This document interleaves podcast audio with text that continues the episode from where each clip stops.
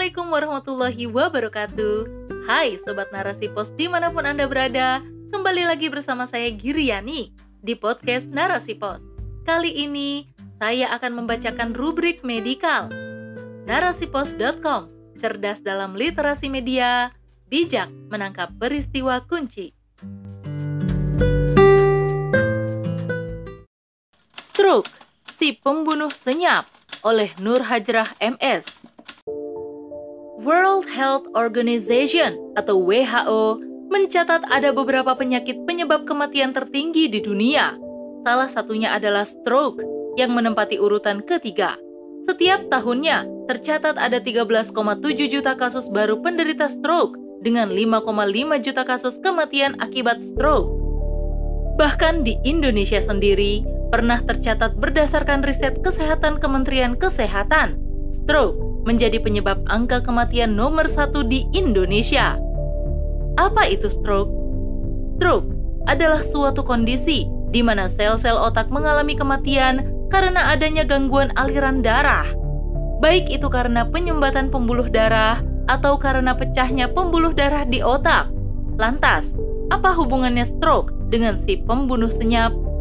Si pembunuh senyap adalah julukan yang diberikan untuk tekanan darah tinggi atau hipertensi. Bahkan ia dapat muncul tanpa adanya gejala terlebih dahulu. Itulah mengapa hipertensi disebut sebagai silent killer atau pembunuh senyap. Dan pada umumnya, hipertensi adalah pemicu terjadinya stroke.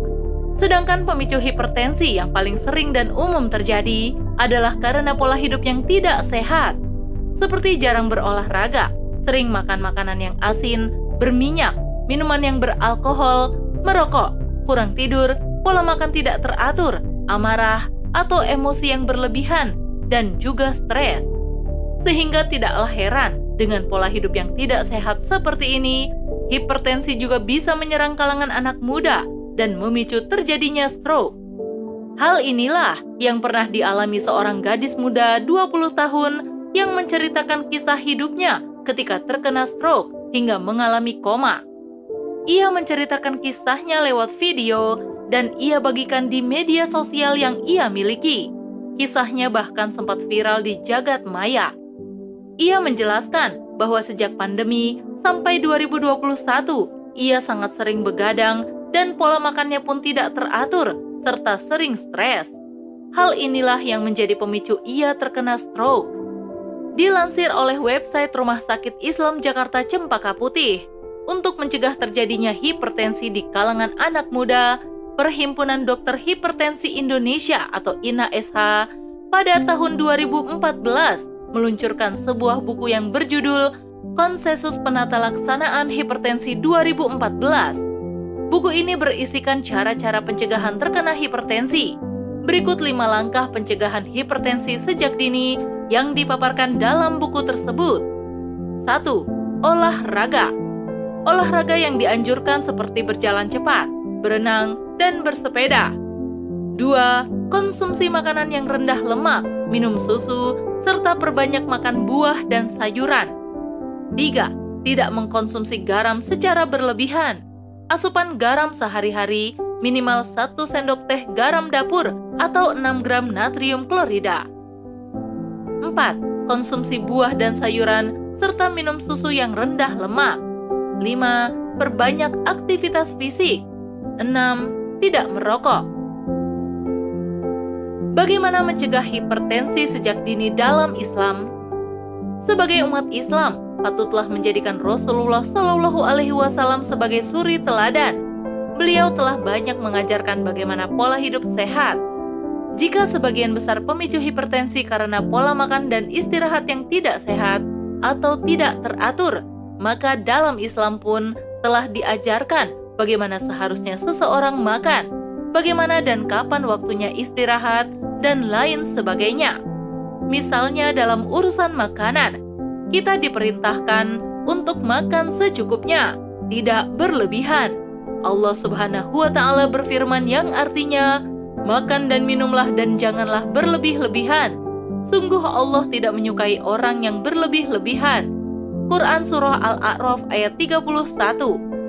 Berikut pola sehat ala Rasulullah Shallallahu Alaihi Wasallam yang penulis rangkum dari berbagai sumber yang insya Allah jika umat manusia mengikutinya, pemicu hipertensi dari segi pola hidup tidak akan muncul dan akan terhindar dari penyakit stroke yang dipicu oleh hipertensi. 1. Pola tidur teratur dan tidak bergadang. Rasulullah Shallallahu Alaihi Wasallam menganjurkan agar umatnya tidak bergadang. Beliau biasanya tidur malam sebelum memasuki pukul setengah sepuluh malam dan bangun pada pukul tiga pagi untuk beribadah. Rasulullah Shallallahu Alaihi Wasallam juga menganjurkan untuk tidak tidur saat telah memasuki waktu asar. 2. Menjaga pola makan. Makan makanan yang sehat dan tidak berlebihan Rasulullah Shallallahu Alaihi Wasallam pun tidak pernah makan sampai kenyang. Beliau dan para sahabat makan secukupnya, hanya sekedar untuk menambah stamina. 3. Mengontrol emosi. Dalam Quran Surah Ali Imran ayat 134 menjelaskan bahwa Allah mencintai orang yang menahan amarahnya dan memaafkan kesalahan orang lain. 4. Menjaga kebersihan. Rasulullah Shallallahu Alaihi Wasallam bersabda, yang artinya Allah Subhanahu wa Ta'ala itu suci dan menyukai hal-hal yang suci. Dia Maha Bersih yang menyukai kebersihan. Dia Maha Mulia yang menyukai kemuliaan.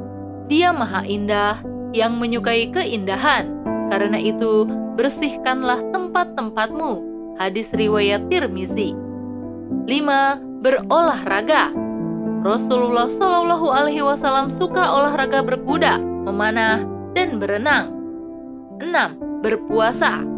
Rasulullah Shallallahu Alaihi Wasallam sering berpuasa pada Senin dan Kamis. 7. Berbekam.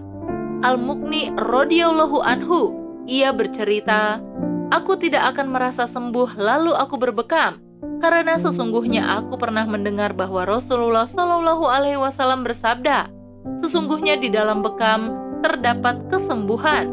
Hadis riwayat Ahmad, Bukhari, Muslim, Abu Ya'la, Al-Hakim, dan Al-Baihaqi.